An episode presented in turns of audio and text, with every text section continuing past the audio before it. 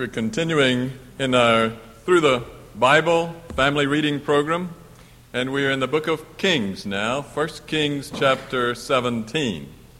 If you've fallen along the wayside or are just new to Wallace, there is a guide published in each bulletin and a complete guide for the year's reading in the vestibule in the rear of the church as you're leaving.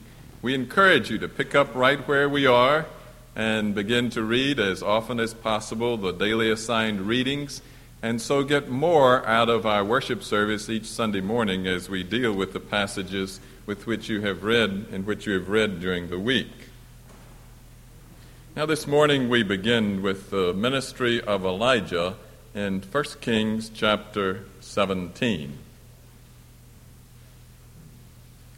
Now, Elijah the Tishbite from Tishbe in Gilead said to Ahab, As the Lord, the God of Israel, lives, whom I serve, there will be neither dew nor rain in the next few years, except at my word.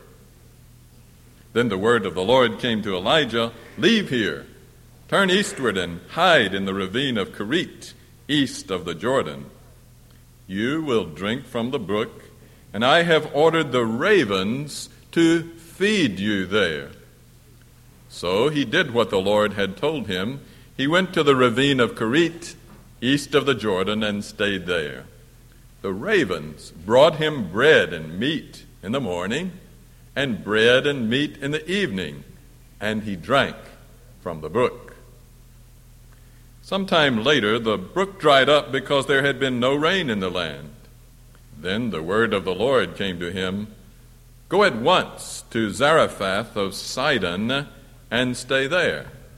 I have commanded a widow in that place to supply you with food. So he went to Zarephath. When he came to the town gate, a widow was there gathering sticks. He called to her and asked, Would you bring me a little water in a jar so I may have a drink? As she was going to get it, he called, and bring me, please, a piece of bread. As surely as the Lord your God lives, she replied, I don't have any bread, only a handful of flour in a jar and a little oil in a jug. I am gathering a few sticks to take home and make a meal for myself and my son, that we may eat it and die. Elijah said to her, Don't be afraid. Go home and do as you have said. But first, make a small cake of bread for me from what you have and bring it to me, and then make something for yourself and your son. For this is what the Lord, the God of Israel, says The jar of flour will not be used up, and the jug of oil will not run dry until the day the Lord gives rain on the land. She went away and did as Elijah had told her. So there was food every day for Elijah and for the woman and for her family. For the jar of flour was not used up, and the jug of oil did not run dry, in keeping with the word of the Lord spoken by Elijah. May God bless to our hearts the reading and hearing of this portion of His holy, inspired, infallible, and inerrant Word. The sermon this morning is entitled Grace Inexhaustible. Grace Inexhaustible. Let us pray. Heavenly Father, we ask that you will put us in our place, make us understand that we are but creatures of dust and that you will help us to put you in your place, to see you enthroned above all the heavens and with all power. Give to us grace, O Heavenly Father, to order our lives according to your word, that we may receive the richness of the blessings of life with you. For we ask in Christ's name, Amen. Sometimes when you're driving along the highway in a hot summer circumstance, you look ahead and right in the middle of the road, you see this large patch of water. You're tempted to slam on brakes, but you know that what you see is not what is really there. It's only a mirage, something that looks like a puddle of water on the highway, but actually is not there. As you're moving along through the various circumstances of life, many times you look ahead and you panic. You see some things beginning to come together that could frighten you and threaten your peace of mind. Things that look like desperate circumstances indeed for you. But not always is there a problem, as a matter of fact. Many times you're just anticipating something that will never be realized. But in the case of this widow woman, this woman of Zarephath, she was not imagining great calamity. She was a widowed woman. She had no one to provide for her. And in those circumstances, the loss of a husband meant the loss of any family income. For along with widowhood came poverty.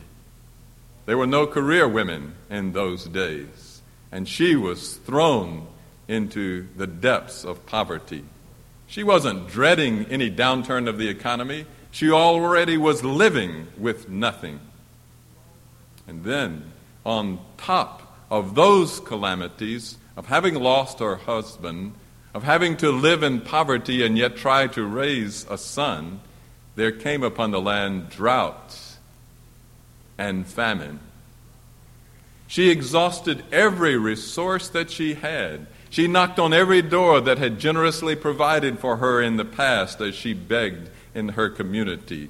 She went to those places where people disposed of the scraps of food that she might feed her body, but since everyone was in such desperate circumstances, she could find nothing.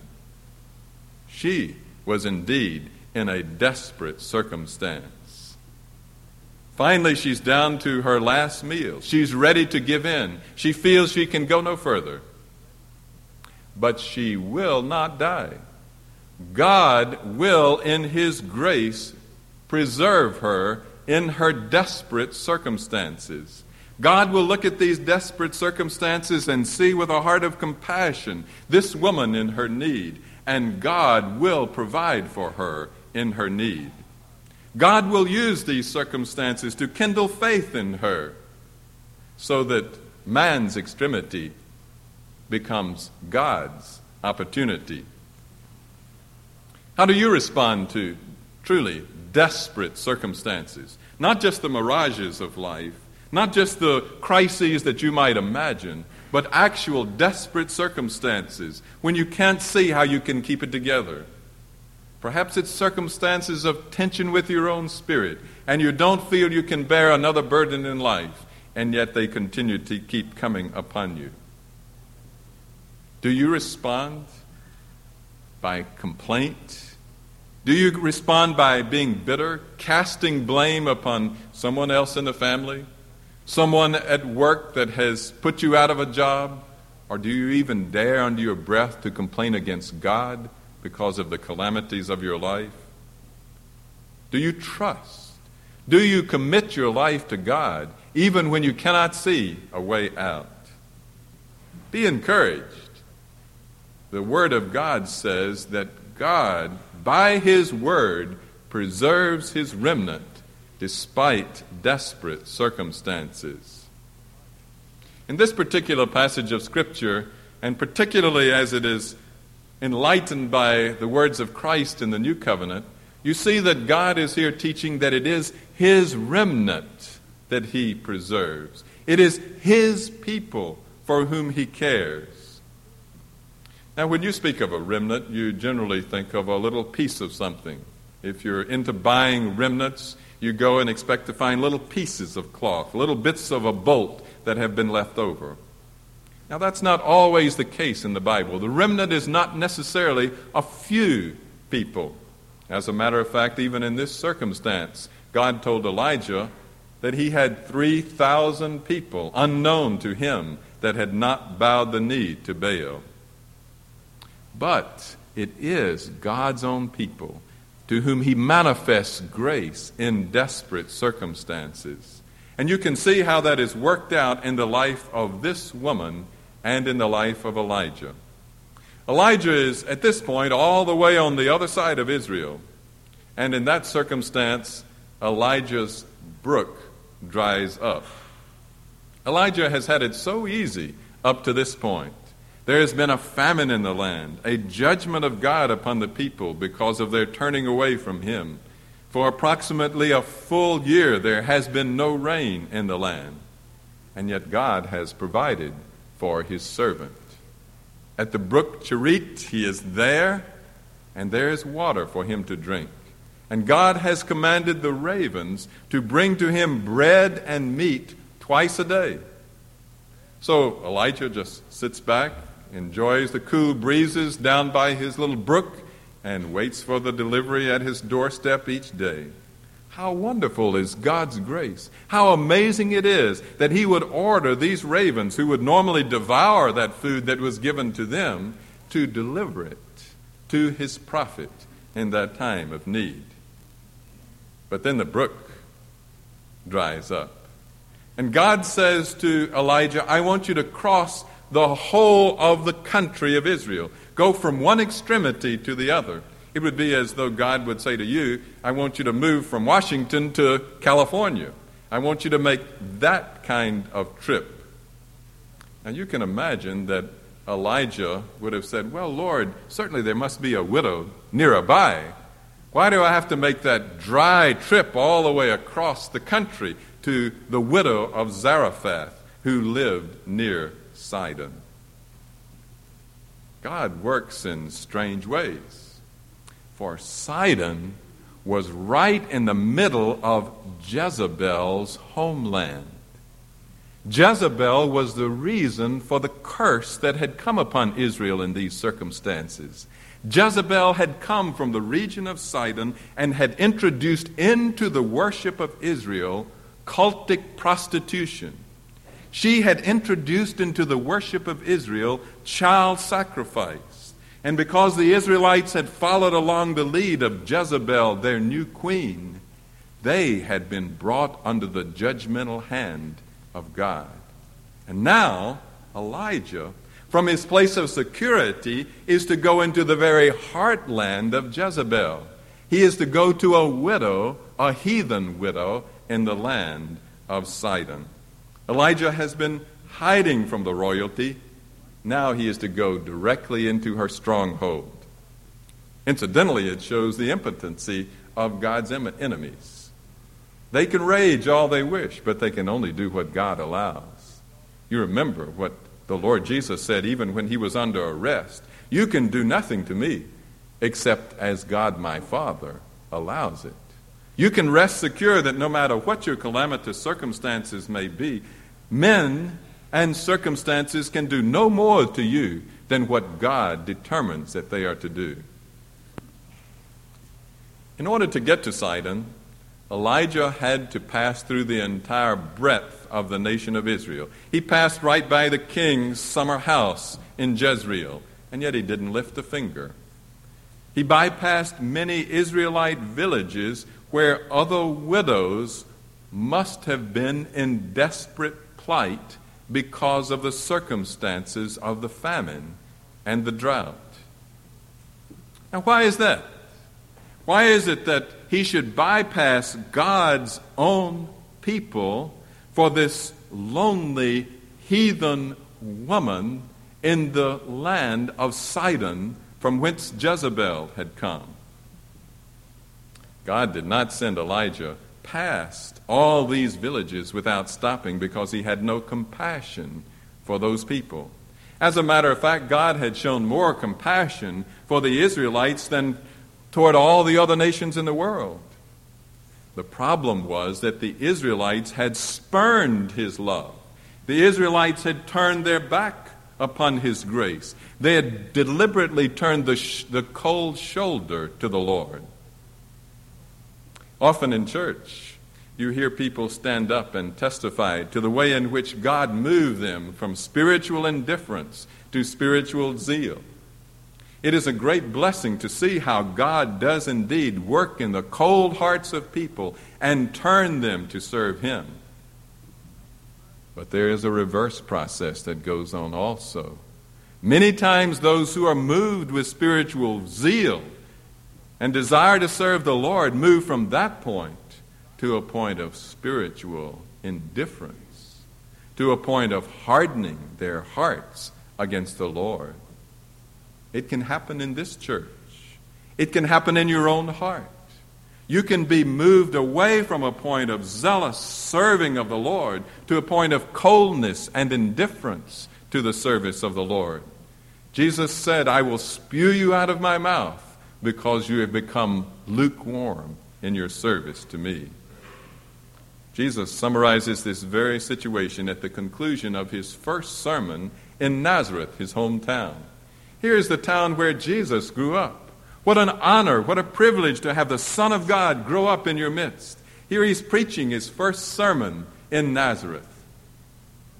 And Jesus says, There were many widows in Israel in the time of Elijah the prophet.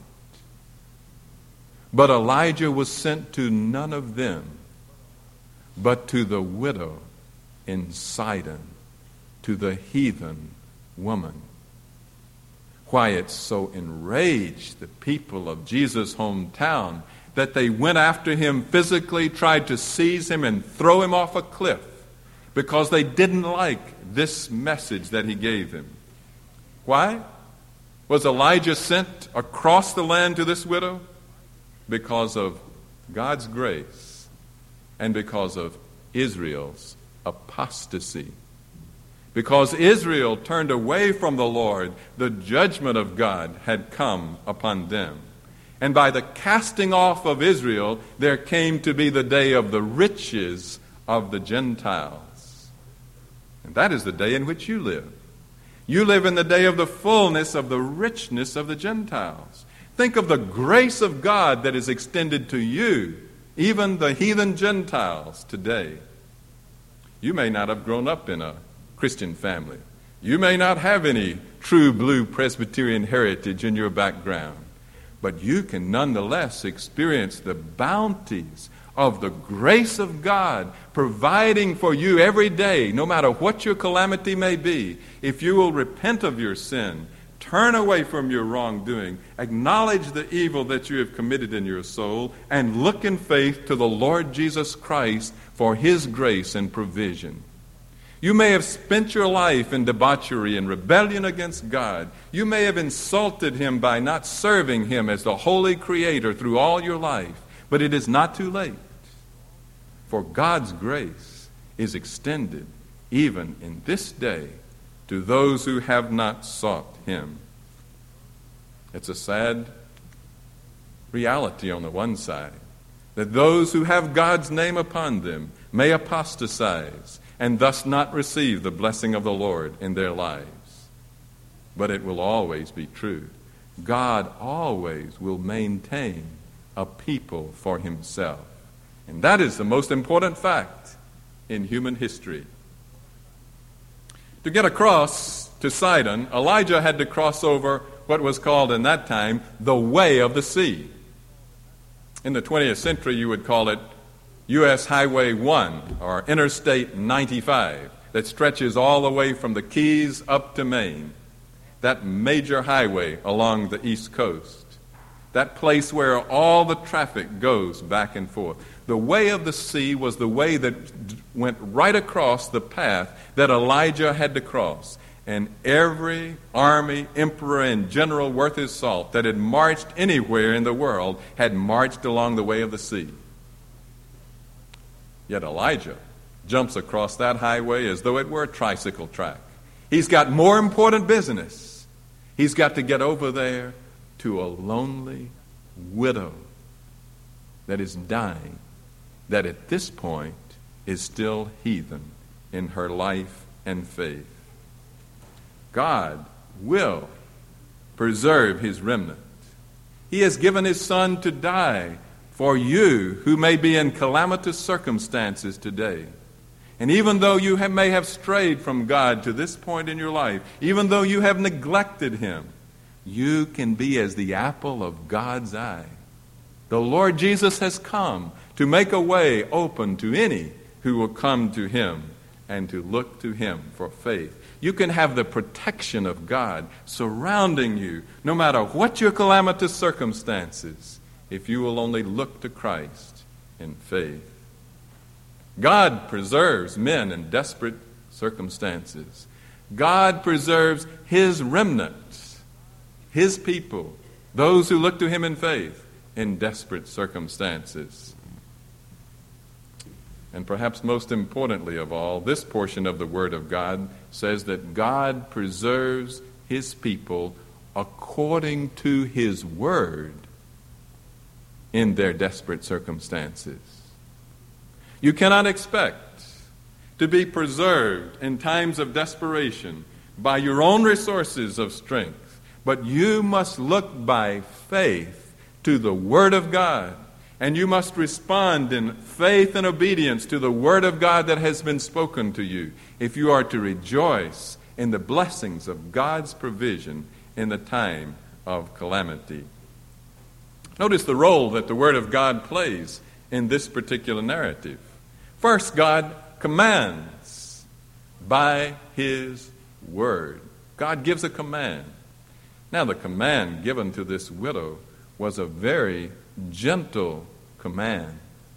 It came in the form of a request from the prophet. He says to the widow, If you would please, give me a little drink of water. It seems very small a very small thing. But if you are going to be delivered according to God's grace in your time of calamity, you must show your faith by manifesting it in obedient service to Him. God begins, in the case of this widow, by establishing His lordship over her life. Elijah says, Would you bring me a little water? Not a big demand, but it forces her to decide whether God is going to be first in her life or whether she will serve herself first in her life. And what does she do? She responds. She's going, she's on the way.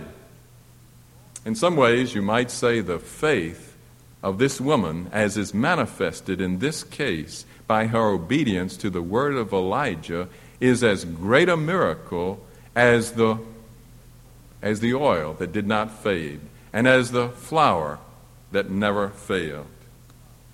But as she's going, she receives a little greater test. Elijah says, Oh, and would you please bring me just a little cake of bread as well as some water? I've been traveling all the way across this land. I'm weary. I'm famished. Would you bring me just a little bit of cake? And then the woman pours out her heart to Elijah. She explains her situation. She says, Don't you see my emaciated face? Don't you understand that I have hardly anything to eat myself? Don't you know that I'm just gathering a few sticks to prepare the last meal of my life? I've only got a little bit of flour for myself and my son, just a little bit of oil to mix them. I'm going to make my last fire, cook my last cake. And you come and you ask me to provide for you? Elijah responds with reassurance, but also by reiterating God's claim on her life. Don't you think that just because you may be in desperate circumstances, that you can cast off the claim of God on your life? Don't you think that you can ignore the fact that He is going to establish His lordship over your life? Elijah says, Go and make me just a small cake of bread. What's in your heart? That's the question. What is in your heart with respect to God? Do first for Him. You know, when you begin to write your checks at the first of the month, the first check you write should be the check of your offering to the Lord. Don't wait until you've paid all the bills and sure you've got to be sure you've got enough to cover everything. The first thing you do is make your offering to the Lord. The first committal you make in your budget is an offering that you make to the Lord. And thereby you attest to the fact that He is the Lord of your life. It is not that God demands of you what you do not have. It is that God expects of you according to what He has provided to you. But always it is that God must be first. God must be acknowledged as the first in your life. In your desperation, keep your priorities straight. Keep your cool. Don't panic. Put God in your first in your life. And if He is right in your life, then all others things will be right. Whate'er my God ordains is right. Holy His will abideth. I will be still whate'er He doth, and follow where He guideth. He is my God. Though dark my road, He holds me that I shall not fall. Wherefore to Him I leave it all. Whate'er my God ordains is right. Here shall my stand be taken. Though sorrow, need, or death be mine, yet am I not forsaken. My Father's care is round me there. He holds me that I shall not fall. And so to Him I leave it all. God not only commands by His word in this desperate circumstance, He also promises by His word in these desperate circumstances. This is what the Lord, the God of Israel, says to the woman The jar of flour will not be used up, and the jug of oil will not run dry until the day the Lord gives rain on the land. How do you imagine this miracle working? Have you thought about what it's like? Well, I think maybe the best way to imagine this miracle working is to see the jug of oil and the jar of flour never filled and never emptied. Never filled and never emptied. Every time the woman went to the jar for flour, there was just enough for that meal. And there was just enough oil to mix with the flour. She used it all up. And then, suddenly, somehow, it was filled up again. God was testing her every day. Three times a day, she had to go back again by faith and see if God was going to provide for her. And every time she had to make her priorities straight. She had to first make the cake for the prophet with what was left, and then for herself and her family. It's so tempting. If you're just like me, you want tomorrow's grace today. You don't want to wait until tomorrow to get tomorrow's grace. You want a little bit of assurance. You want a little bit of cushion. You want a little bit of, of room there so you don't feel such absolute necessity and distress. So that you want tomorrow's grace for today. Many times when you face a calamitous circumstance, your problem is not that God has not given you enough grace for today. Your problem is that you're worried that you won't have enough grace for tomorrow.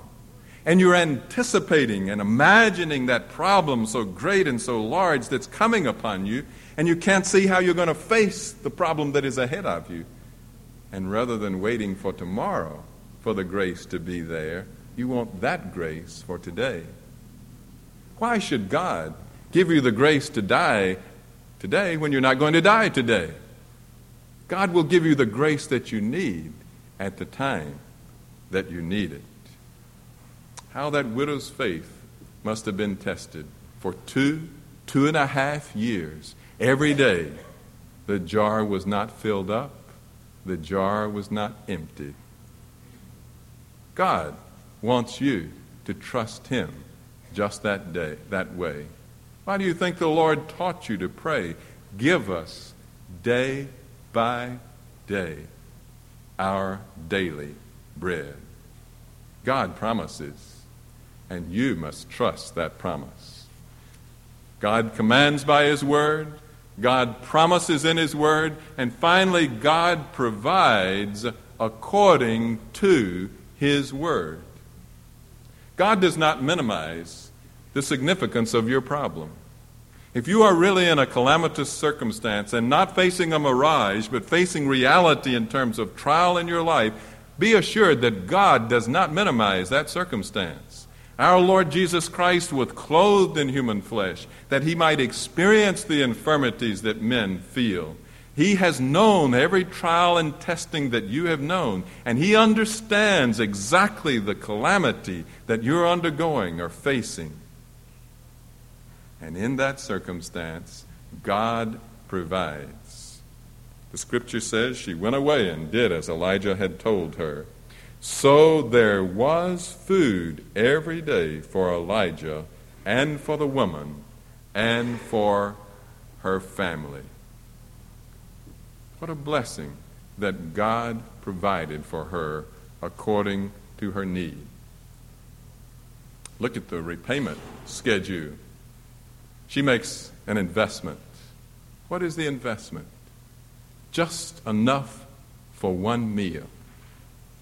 Suppose, just suppose, she had said no. She would have enjoyed that last meal, but very likely that would have been the end of it all. But instead, she surrenders that which is life itself to the Lord of her life. And as a result, what does she get in return?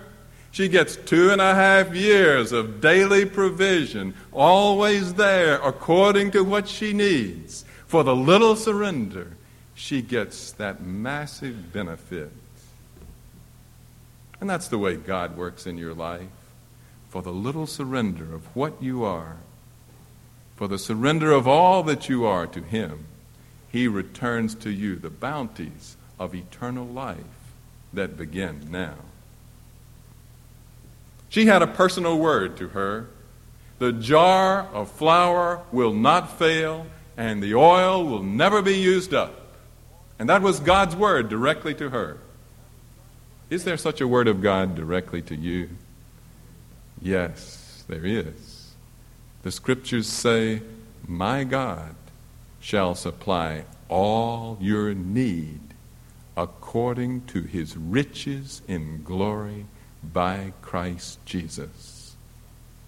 God shall supply all your needs, all of you who trust in him, according to, in accordance with the riches that are in Christ Jesus. Look to Him, trust in Him, be comforted in the realities of your calamities, for God will provide. Let us pray. We come, O Heavenly Father, and thank you for the way you have demonstrated your faithfulness in the past in our lives. We express to you the weakness of our faith and our inclination to turn to trusting in ourselves. But we ask you that by your grace and mercy, you will help us each day anew to look to you alone for the provisions of our life. Show your mighty hand and your graciousness to us who are sinners, that we might experience your grace in our lives. For Christ's sake, amen.